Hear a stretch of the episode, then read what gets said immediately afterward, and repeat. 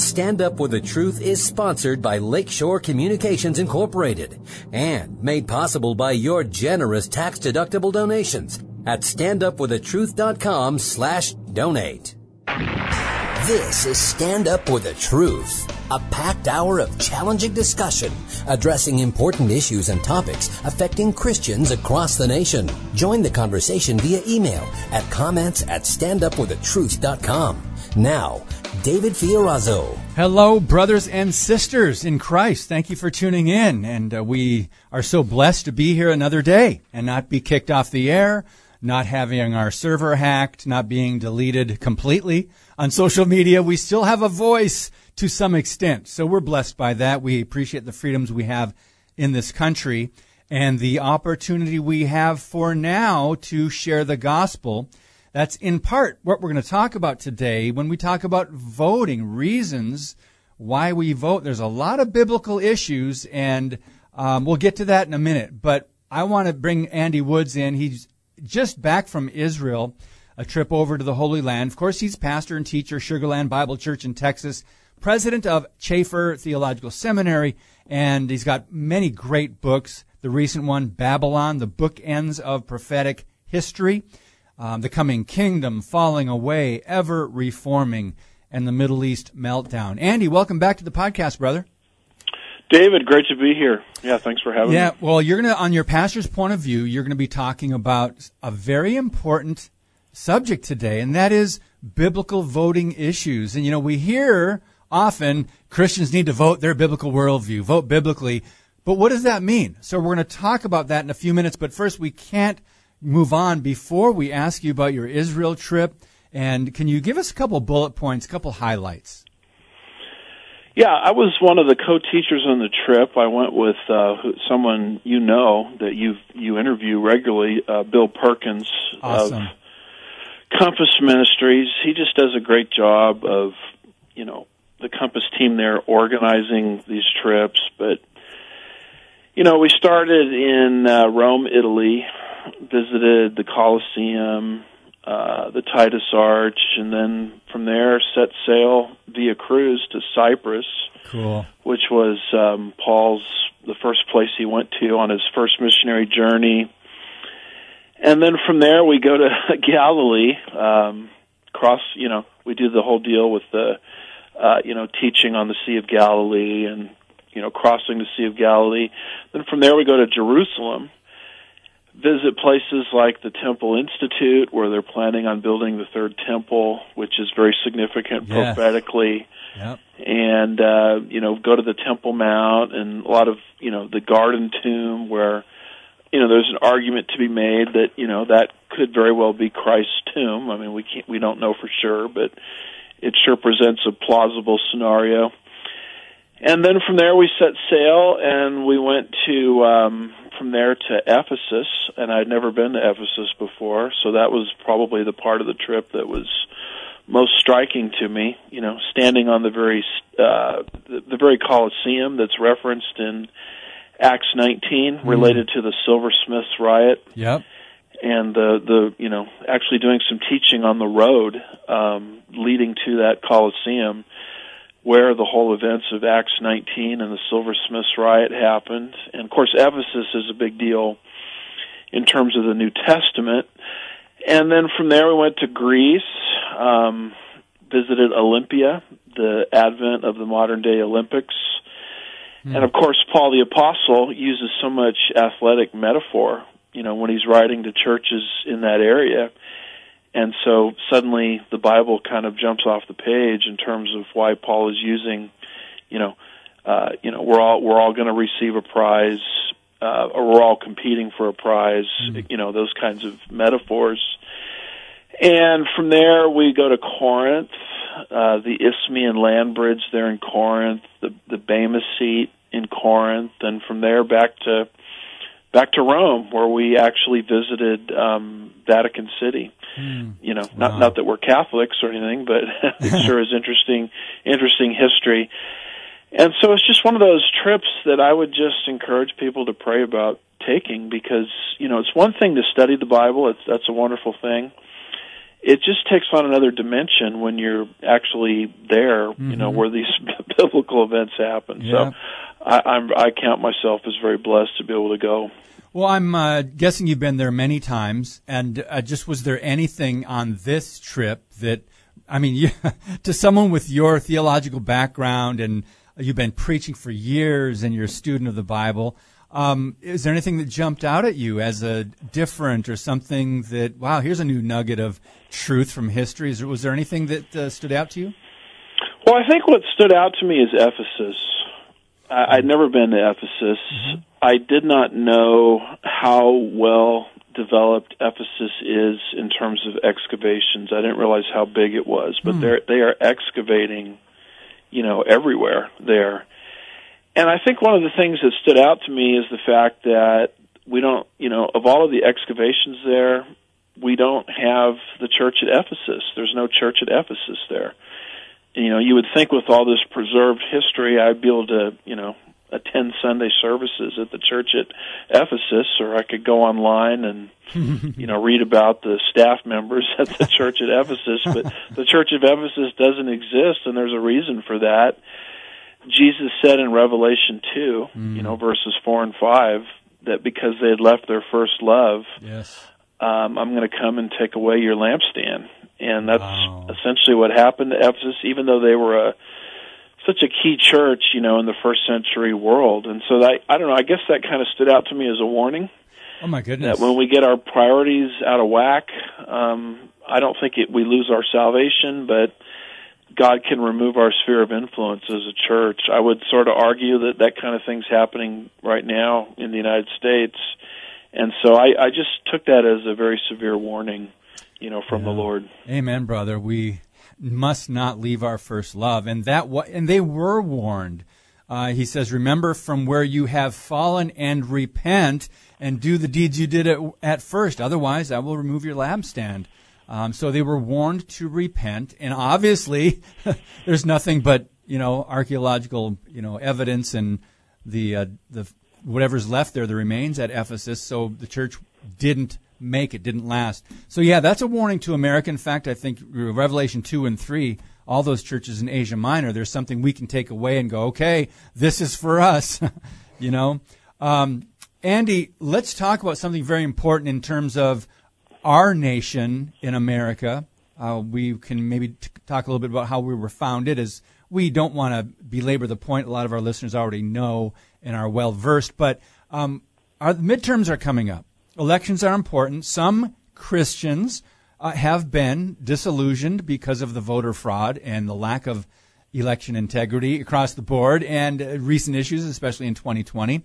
But we still must use that right, privilege, and responsibility to vote and use our impact into legislation, into voting for supporting righteous things, righteous policies. So let's talk about that. You laid out a very extensive list on what it means to vote biblically. So where do you want to start? Well, this comes out of a pastor's point of view that we actually recorded yesterday that is now posted on YouTube and Rumble, etc. This morning, where I actually sat down with a local, you know, congressional candidate who has won his primary, and now he's in the general election, and he's actually another pastor of another church locally here, so I was excited to hear about that. His name is Dr. Johnny Teague, and I took him through a list of 10 questions related to the Bible and biblical issues. And I selected these 10 because I think they reveal a candidate's biblical worldview, if a candidate has a biblical worldview or not. And not everybody that claims to be a Christian, you know, in the political process actually holds to a biblical worldview. I mean, we all remember Jimmy Carter, you know, who claimed to be a Christian, and yet his governing philosophy was very, in my opinion, very anti-Bible. So, you know, I'm really interested in anybody I vote for, do they hold to a biblical worldview or not? And so I posed to him 10 questions. This went on for about an hour. There's maybe 3 to 4 minutes. He answers each question. But we sort of wanted to use this as a tutorial because You know, anybody out there can take these 10 questions and use them. And I hope other Christians in other parts of the country, no matter who they vote for any office, will feel comfortable with their candidate, you know, on these 10 issues.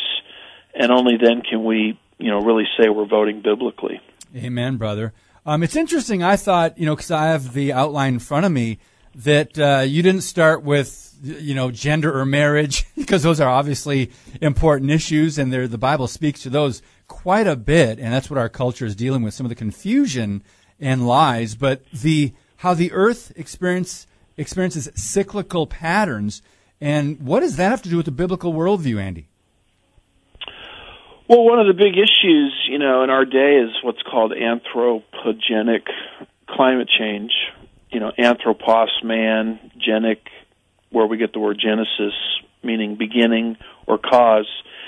And so, you know, what's happening is our economy is being put in a straitjacket through government regulations. You know, we're told we can't, you know, do domestic oil, you know, production, domestic energy exploration, because we're harming the climate. And it's all kind of under the guise of, gosh, we must be doing something as human beings to, you know, change the climate.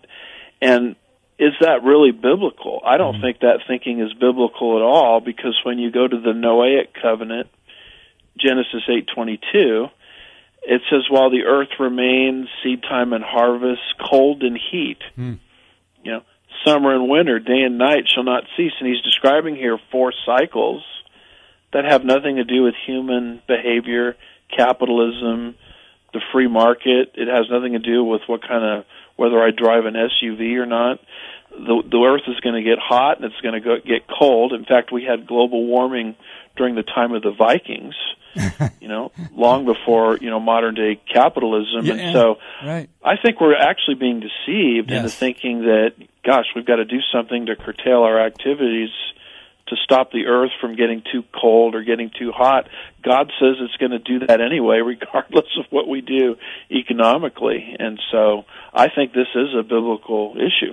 Yes, thank you. And it is in other ways, because the logical progression of that thinking is man is the problem, so population control comes up as an issue that they are pushing, whether that be abortion, euthanasia, somehow limiting the population because man is destroying the planet. Would that be accurate to say? Yeah, exactly. So let's move on to the next one, and let's talk about government and limited government. Well, this is a question that nobody ever gets asked. I mean, I've hardly heard anybody get asked this in the political realm. But I want to know from a candidate, you know, do they believe in any limitations on government? And I've got this quote, I think it's slide number 30 there, by Peter Stark. This was given about 2010, and he was kind of queried at that time, you know, what role or right does government have in imposing universal health care? And he says the federal government, this is a direct quote, can do almost anything in this country. Wow. Close quote. And to me that's stunning, because that's not a biblical worldview at all. Because very clearly there are limits on government. I mean, the apostles in the book of Acts, chapter 5 and verse 29 says we must obey God rather than man. And even going back to the Mosaic Law, Deuteronomy 17, verses 14 through 17, God always put the kings under the law. You know, they were not to multiply wealth for themselves, wives for themselves, in terms of polygamy. They were to be a member of the country or a citizen of the country just like everybody else. And when you look at our system, it clearly spells out in our Constitution limited government. There's only about 20 enumerated powers that Congress can do. Everything else is to be left to the states. Our system is built on unalienable or inalienable rights, where the government can't traverse on certain rights we have because they're given by God. So, you know, biblically and constitutionally, the government is limited, and I want to know, Does a candidate understand that or not? I'm not going to vote for candidates that believe government can do anything anytime it wants. Wow. Who was it that said a government that's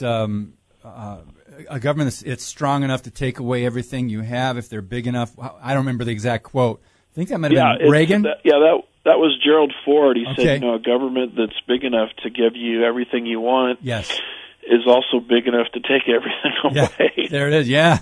And so we absolutely agree with states' rights. We agree with limited government. And you're right. That just doesn't seem to be one of the hot debate topics because you rarely ever see it brought up. So how are we doing on time, Andy? Do you want to take more time on that one, or should we move on? No, we'll keep moving. Okay, well, let's talk about one of, in my opinion, this is a demonic issue, and that would be destroying life of babies, preborn human babies in mothers' wombs, and making it a policy and a platform, at least to the Democrats. And this is what Biden even says, hey, if we remain, have the majority in the House or whatever, we're going to codify this as law across the country. So there it is. There it is. He's saying, okay, I'm not worried about limited government. We're going to do this if we maintain majority. So your thoughts as we go into legal protection for the unborn? Well, of course, now this is a big deal since Roe has been overturned by the Dobbs decision, and the issue of when does life begin is going back to the states, which is where it should have been all along. But now we're actually going to have a discussion about this. So you have to figure out, do candidates favor passing laws to protect the unborn, or not? Now, in California, they're not in favor of passing any laws to protect the unborn. They're actually passing laws promoting infanticide when you look at what they're doing. Mm-hmm. Yep. And it's the same in New York. In fact, Governor Newsom there in California is making California an abortion sanctuary state. Mm-hmm. And we have all of these woke corporations, maybe in Texas or Mississippi or Tennessee, where there's, abortion restrictions, saying, hey, we'll fly you out to California at our expense to get your abortion taken care of. So we've got to figure out, anybody who wants to run for office, do they favor promoting laws protecting the unborn or not? Obviously, biblically speaking, I have in parenthesis there Genesis 25 verse 23, mm-hmm. where God says, two nations are in your womb, speaking of Jacob and Esau. So the Bible doesn't make any distinction whatsoever between born and unborn, and I want to know if a candidate believes that, mm-hmm. and if they believe that, what are they going to do to protect innocent life in the womb? So I'm thinking about so many different quotes about our rights coming, especially from a lot of our founders, our rights coming from God. Now, they use different language for God and put it in capital letters, but God, rather than our rights, a lot of people believe today, come from government, and that's just not the case. We only have 2 minutes left. Andy, you want to wrap up that thought? No, I mean, that's a perfect example of limited government. Either you believe, like John Adams said, rights come from the great legislature of the universe, mm-hmm. or you believe they come from man. If they come from man, then they can be taken away by man. If they come from God, then they can't be taken away by man. So a huge issue for any candidate is, do you believe in unalienable rights as expressed in our Declaration of Independence or not? Yes. When we come back with Dr. Andy Woods, we're going to talk a little bit about the Declaration of Independence, and I love more of what that quote says that you just alluded to, that rights cannot be repealed or cannot be restrained by human laws if they, in fact, are from God. We've got to take a break. We are talking about what it means to vote biblically, because we hear that language a lot from so many well-meaning people. Vote your biblical values. Go vote to Christians. But I think we need to clarify and define what are biblical values, and we have Scripture to back this up, thanks to this research and what Dr. Andy Woods has put together. So we'll come back with a lot more, and elections are coming up, friends. We must get active, more active than we've been in the past, if we want to have any success, at least legislatively, in our country. And influence, of course, is important as well. Your monthly financial support of StandUpWithTheTruth.com is needed and appreciated. Now, back to today's Stand Up For The Truth with David Fiorazzo. We're with Andy Woods today. You can get much more information and hear some of his teaching at andywoodsministries.org. Andy, before we move on to the next one, and we've got to talk about marriage. I mean, Jesus affirmed it. God created it. You know, He created all things. He created mankind, male, female.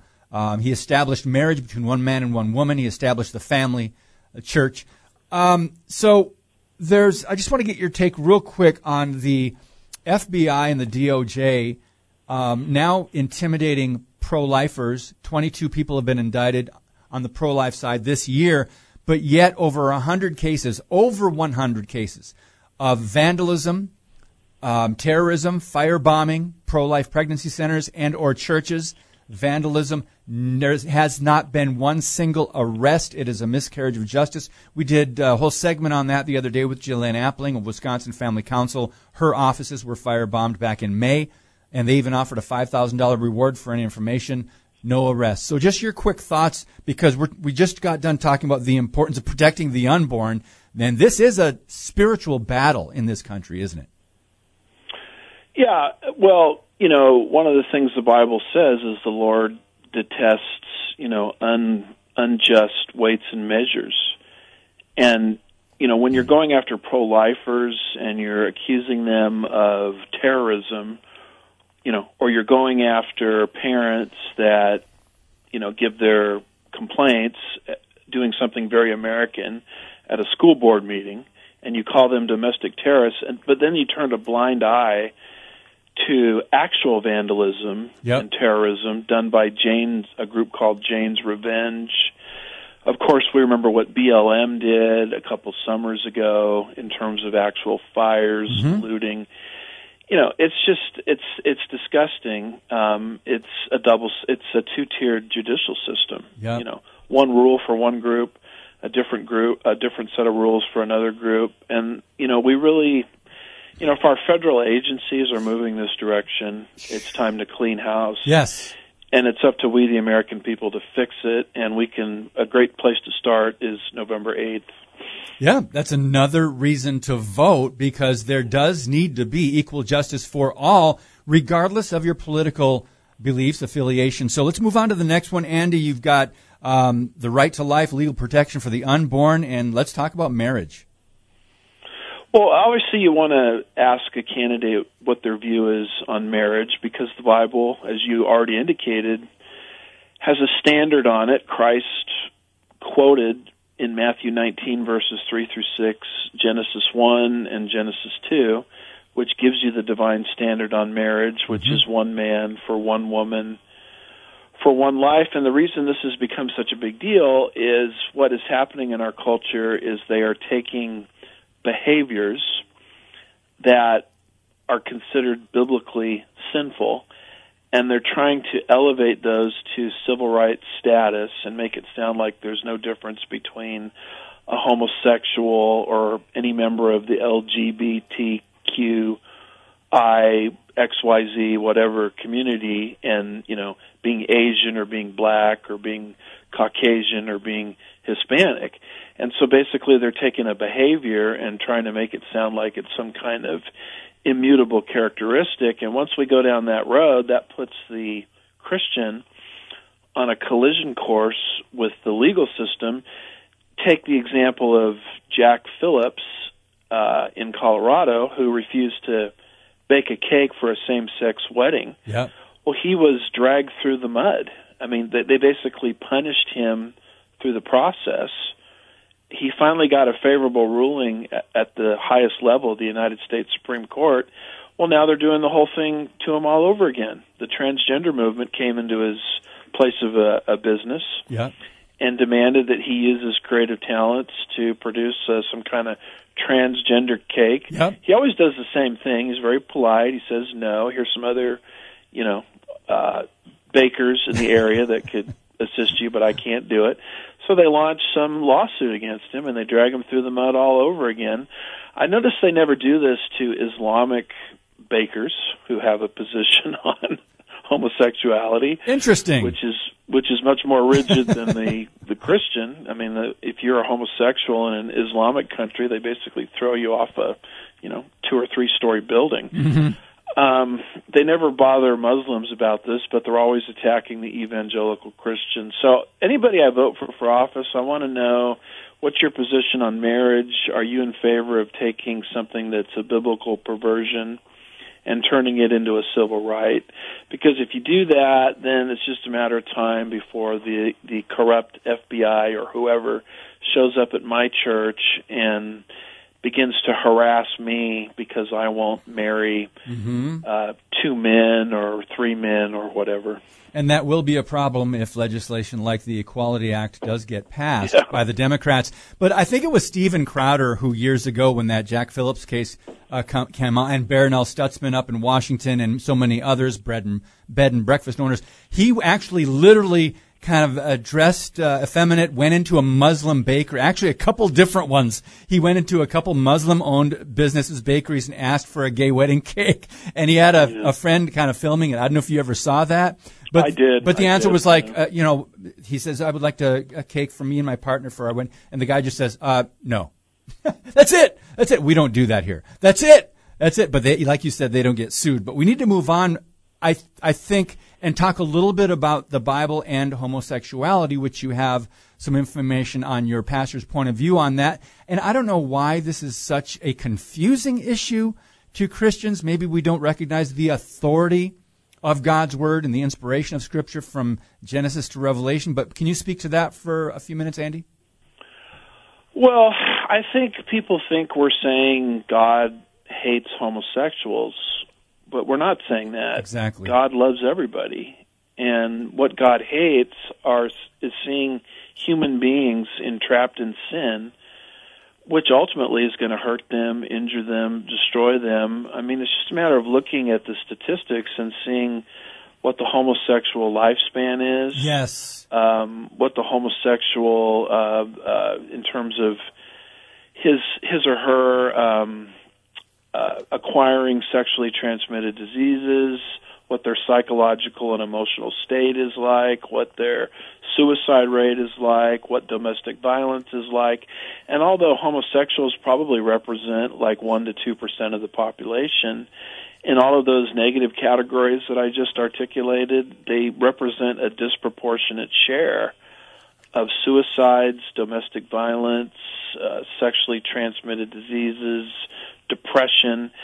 And the reason is because the wages of sin is death. Mm-hmm. I mean, when you go out and you live a lifestyle that's directly against the Bible, it's like throwing yourself off a building and saying, well, the law of gravity doesn't apply to me. You're hurting yourself. Mm-hmm. And so biblically, we're against not people. We're against behaviors that are going to hurt people. Yes. And it's not just homosexuality. It's, when you look at 1 Corinthians 6, 9 through 11, it's also things related to being a thief, being covetous, being a drunkard. And right in the mix there, it mentions homosexuality, and Paul says, such as some of you were. Mm-hmm. In other words, these behaviors via the power of the Holy Spirit can be changed. And so being, if you're black or Hispanic or Asian, that's an immutable characteristic. Being a homosexual, etc., is a behavior, and our society is blending the two.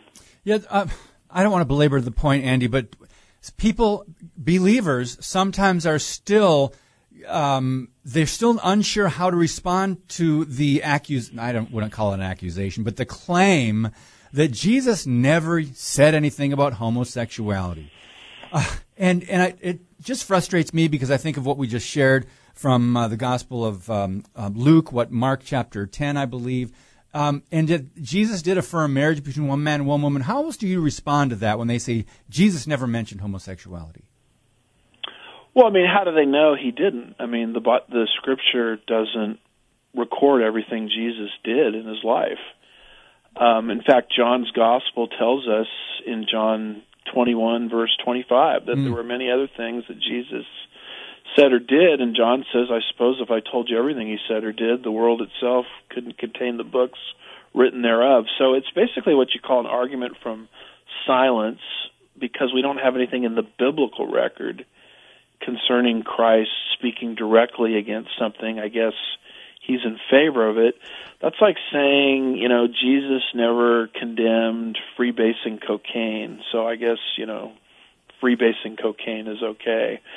The truth of the matter is Jesus clearly affirmed heterosexuality in Genesis, in Matthew 19, quoting Genesis 1 and Genesis 2.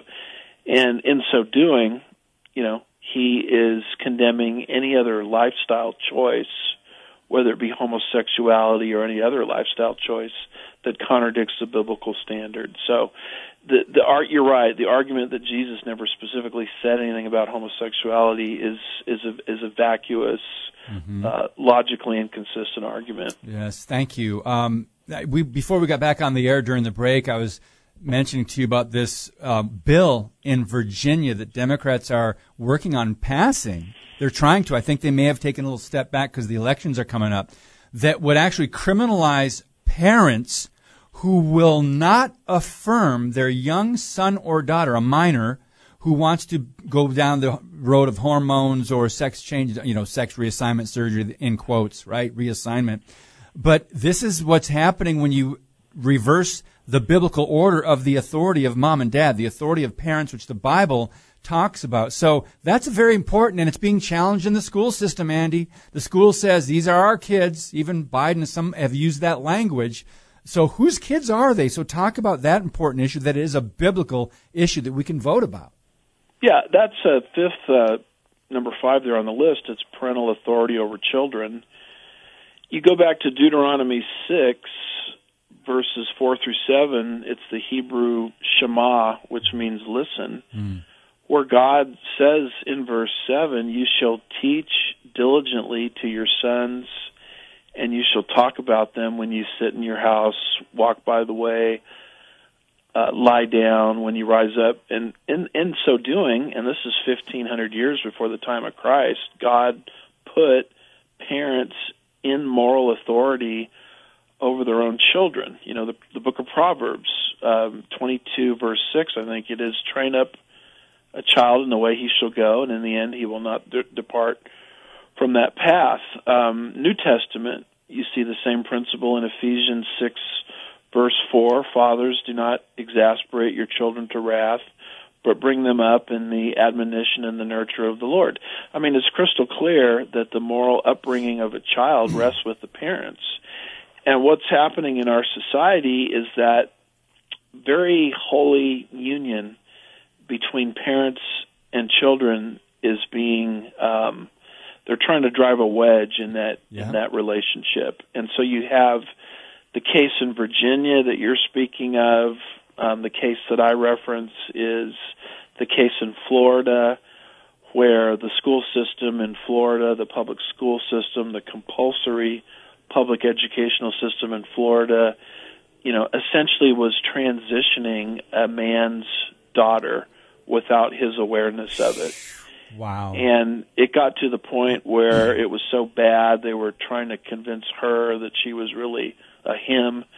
It got so bad that she became suicidal, and only when she became suicidal did the father become aware of what the school system was doing in terms of trying to change the values of his own child.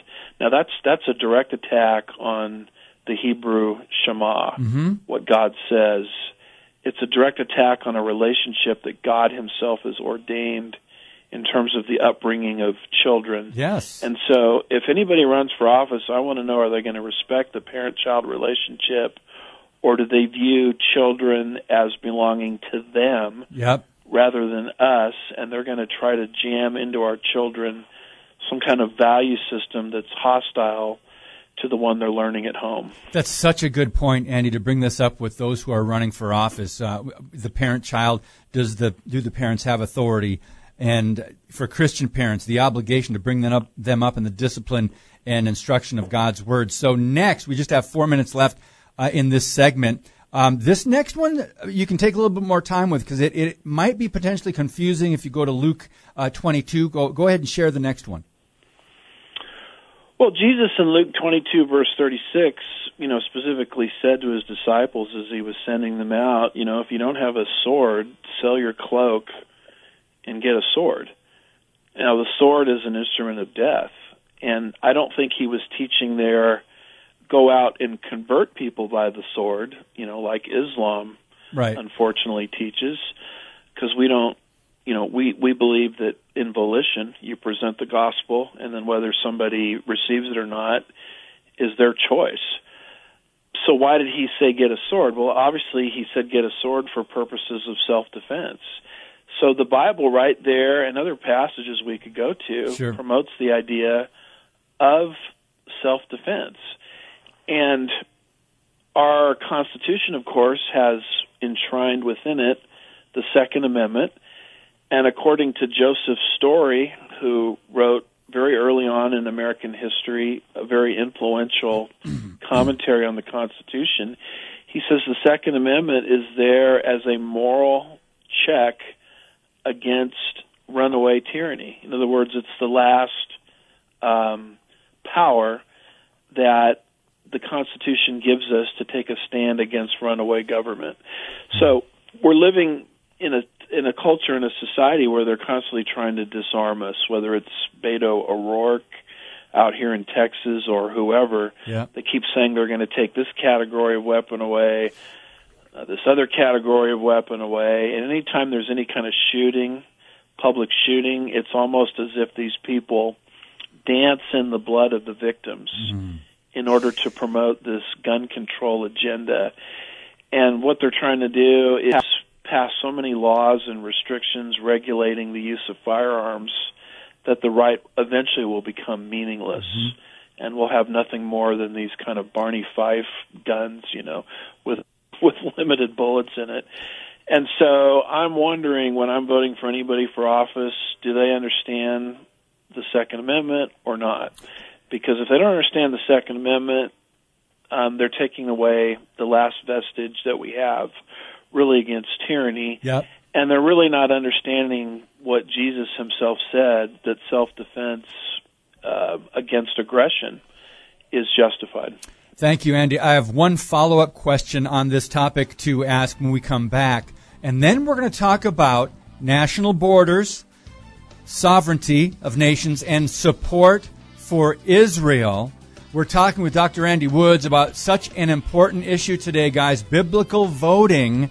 How do you vote biblical values? We're going through many of them right now. We've got a lot more coming up when we come back on Stand Up for the Truth.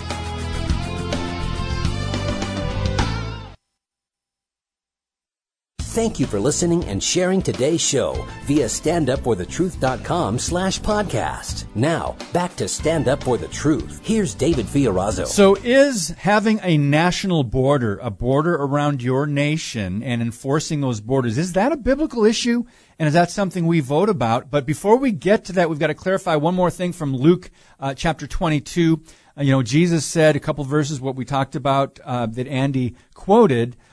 He said, whoever has no sword, sell your cloak and buy one. But then a couple verses later, the disciples said, look, here are two swords. They're speaking to Jesus. And Jesus said to them, that's enough, or it is enough. Could you explain that, please, Andy? Well, I guess I would just take that as Peter and the disciples went above and beyond what Jesus asked. And Jesus didn't say, well, get rid of one of those. He said, okay, two's good. So he actually makes the point even more. Having a sword is great, but two is better.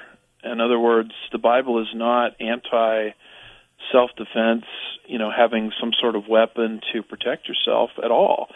Not only does it promote it, it goes beyond. So let's go to our southern border and talk about, or our border period. Andy, fentanyl's coming across. We've got massive drugs. We've got the cartels, sex trafficking on steroids like we've never seen it before.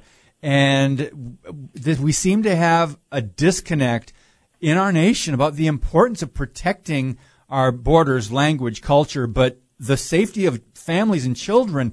We're not even concerned, some people, because they just want to keep the borders open, they have a reason for that. But let's talk about how that is a biblical issue.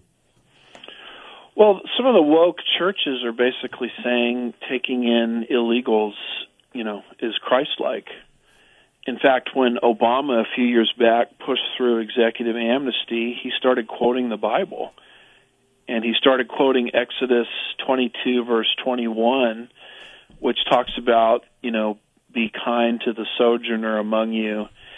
Not understanding that Hebrew word, sojourner, is speaking of someone sort of like Ruth, the Moabitess, who entered the land of Israel, where she said, your God will be my God, your people will be my people. In other words, she wanted to assimilate into the existing culture. Mm. She didn't come in some kind of hostile manner.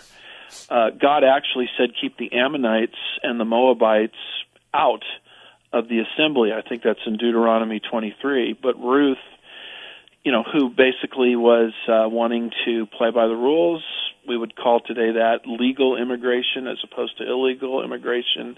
That's who Exodus 22, verse 21 applies to. And I noticed that Obama, when he read that verse, didn't give that background at all. But the truth of the matter is God created nations at the Tower of Babel, and you can't have a nation unless you have borders. And if you deny a nation's ability to restrict people from entering, that would be like someone showing up to my house this evening and I'm forced to let them in when I've never vetted them. I have no idea who they are. And so we have this whole group of people, coming illegally, not legally, which makes them criminals, into our country. Many of them are OTMs other than Mexican. In other words, they come up from the Middle East, from Middle Eastern countries. We have no idea what their ideology is. We have no idea what their worldview is. Mm-hmm. You mentioned the fentanyl, if I'm pronouncing that right, issue. Everybody's all upset about COVID. Nobody's masked. Nobody's vaccinated. And the truth of the matter is, a country under God's design, because God created countries, and you can't have a country without borders. A country has a right to be able to determine who can come in and who can't. Yes. And that's, as much as people want to rip the Bible out of context to support the contrary, the Bible actually supports border enforcement. So when I vote for somebody, particularly here in Houston, where I'm we're very near our southern border. Yes. I want to know, do they understand the biblical principle of border enforcement or not? Yeah. That's important. And by the way, they shipped some illegal aliens, some undocumented, whatever, however I call them, up to Martha's Vineyard. And the elites up there, right, the power elites that are wealthy, one of them actually said, hey, this isn't Texas. Isn't it? It's just amazing the insult to people in Texas and New Mexico and even, like San Diego. And, just let them pour across the southern border. That's their problem. No, we are a nation. So I like that you quoted Acts 17:26, but we need to move on because of the sake of time and talk about Jeremiah 17:9. You use that in terms of what Reagan would have referred to as peace through strength. Could you explain that? Well, the people around the world are evil because humanity is evil. And there's a lot of bad actors in our world that won't be deterred from evil activity through dialogue or good intentions. And the only thing they really understand is the threat of force. And so if I vote for someone for office, I need to know whether they understand the concept of peace through strength. That a large military, a readily available military, mm-hmm. You need that because it sends a message to the rest of the world that we mean business. And guess what? If the rest of the world understands that, we don't have to use our military. And so weakness creates war, the perception of it, military strength, the perception of it, creates peace around the world. I mean, it's a pretty simple strategy, a pretty simple policy. Take, for example, what we did in Afghanistan, how we took the military out first and the citizens out second. I mean, that makes no sense. In fact, we have Americans, I believe, still trapped behind enemy lines because of that bungling of that whole operation. Well, there was a guy watching that named Vladimir Putin, who subsequently rolled right on into Ukraine. And I believe Putin sensed the weakness that we don't want to fight and we're too incompetent to fight. We don't know what we're doing. And he took advantage of the situation of American weakness. I noticed that Putin made that decision to go into Ukraine, not when Trump was in office, but he waited until Biden was in office.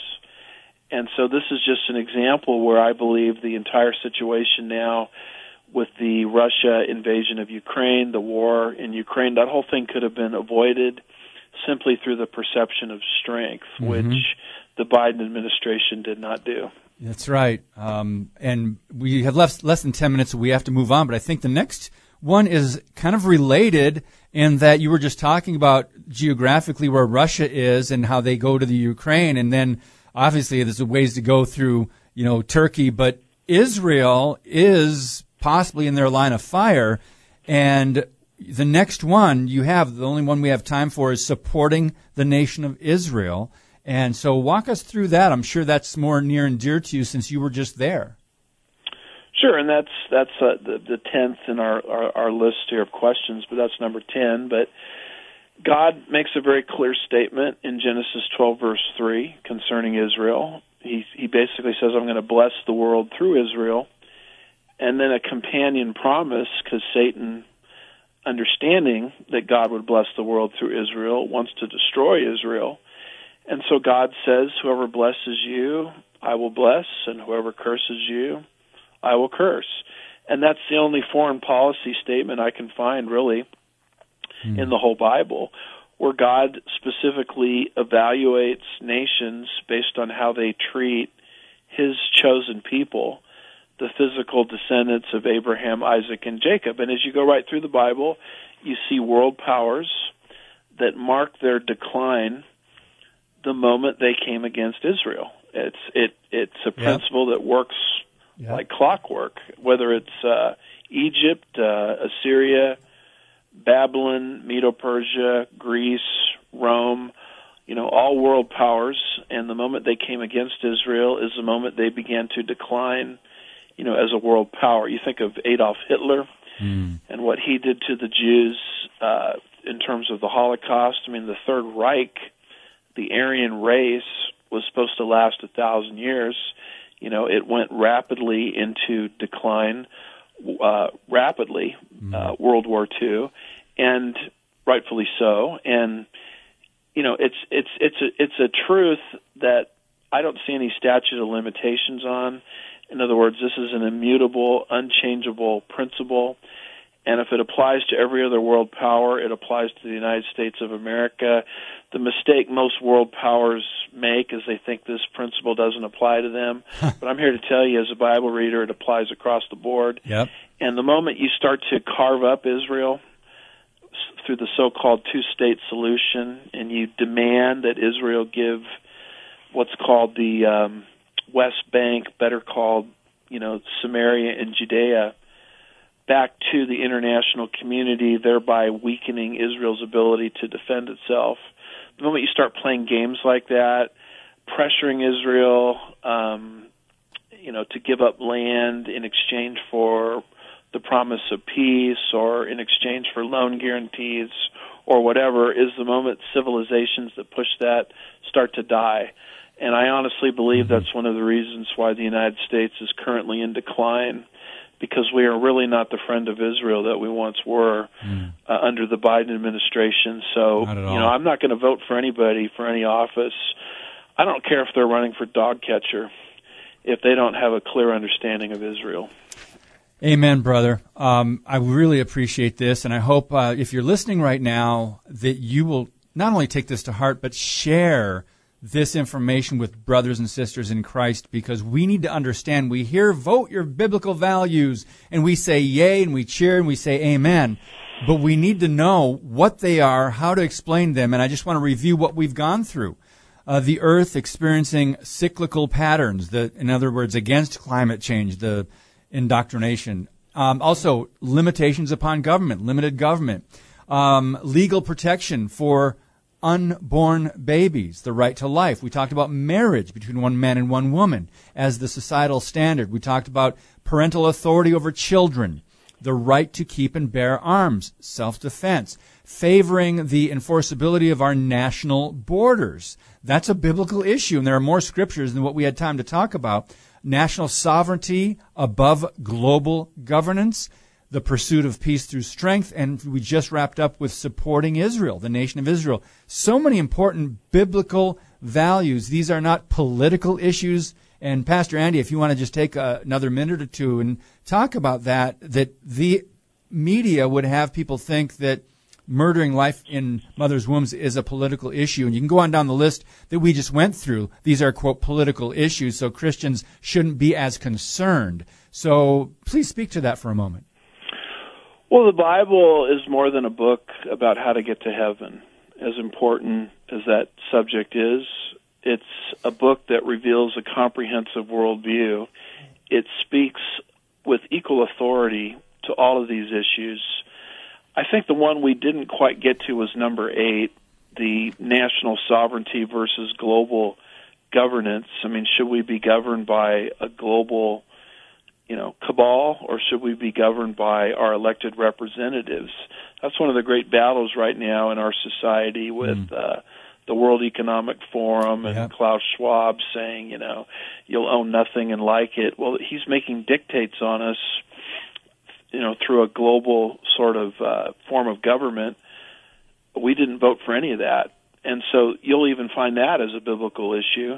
That's why God scattered the builders at the Tower of Babel by confounding the language. And God created individual nation states. He doesn't want humanity ordered by global governance, but rather by individual nation states. So all of these things are biblical issues. It's not a Republican or Democrat issue.